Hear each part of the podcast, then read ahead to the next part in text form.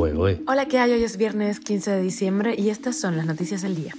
Esto es Cuba a Diario, el podcast de Diario de Cuba con las últimas noticias para los que se van conectando. Se han producido 28 derrumbes en tres municipios en Cuba y es el efecto preliminar de las 12 horas de lluvia en La Habana. Y vendrán más. Fito Páez envía su apoyo a la Asamblea de Cineastas Cubanos y se incluye en la tarea de luchar contra la censura. Ya son 81 los feminicidios en lo que va de año en Cuba, muy por encima de la cifra de 2022. La Federación de Béisbol del régimen acusa a la de peloteros del exilio de usurpar sus funciones. Esto es Cuba a Diario, el podcast noticioso de Diario de Cuba. El gobierno de La Habana informó que producto de las intensas lluvias que se produjeron el miércoles en la capital, solo en los municipios de Centro Habana, 10 de octubre y Cerro ocurrieron 28 derrumbes, mientras se pronostica un diluvio el fin de semana, así que la cosa puede empeorar. El balance de daños del régimen no ha mencionado los apagones de hasta 20 horas en lugares de La Habana. La no recogida de la basura que tupe los drenajes, sumado al mal estado de las calles y los edificios, hace que 12 horas de lluvia sean demasiadas para Cuba. Cuba diario. El cantautor argentino Fito Páez envió este jueves un mensaje de apoyo a la Asamblea de Cineastas Cubanos en su lucha contra la censura en la isla. El pronunciamiento de Páez se produce en la misma semana que dos realizadores han criticado esta práctica en el contexto del Festival de Cine de La Habana, del que fue excluido un documental protagonizado por Fito Páez.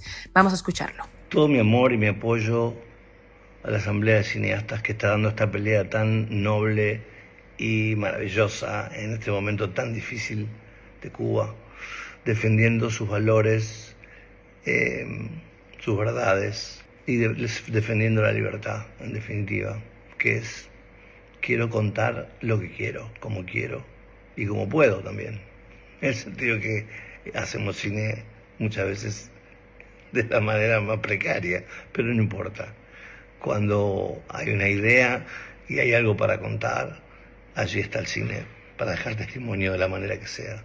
Y ustedes son eh, los héroes de estas, de esta semana, de esta época, defendiendo con uñas y dientes lo que hay que defender, la libertad adentro de la expresión humana.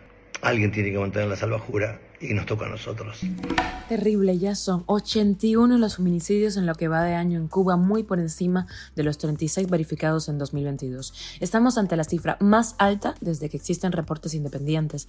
La joven madre Yamilet Domínguez Torres, de 36 años, fue asesinada por el padre de su hijo de 6 años el 29 de noviembre de este año en Banes, en Holguín.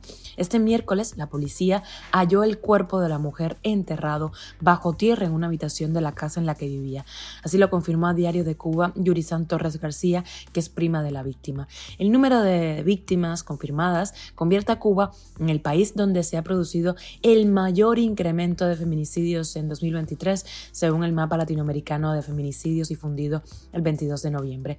Pese a todo lo anterior, recientemente la prensa estatal de Cuba aseguró que en la isla no hay manifestaciones significativas de violencia de género y discriminación contra la mujer. Tremendo. Cuba a diario. La Estatal Federación Cubana de Béisbol acusó este jueves a la Federación Profesional Cubana de Béisbol de usurpar sus funciones y de perseguir fines políticos y comerciales.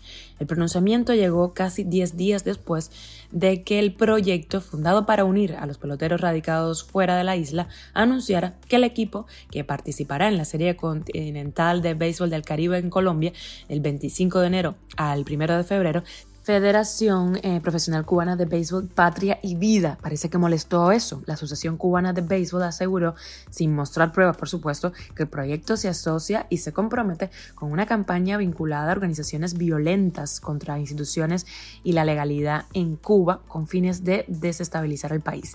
La Serie Continental de Béisbol del Caribe en Colombia es el primer evento de béisbol en, que, en el que va a intervenir un equipo Cuba sin vínculos con la Federación Cubana de Béisbol.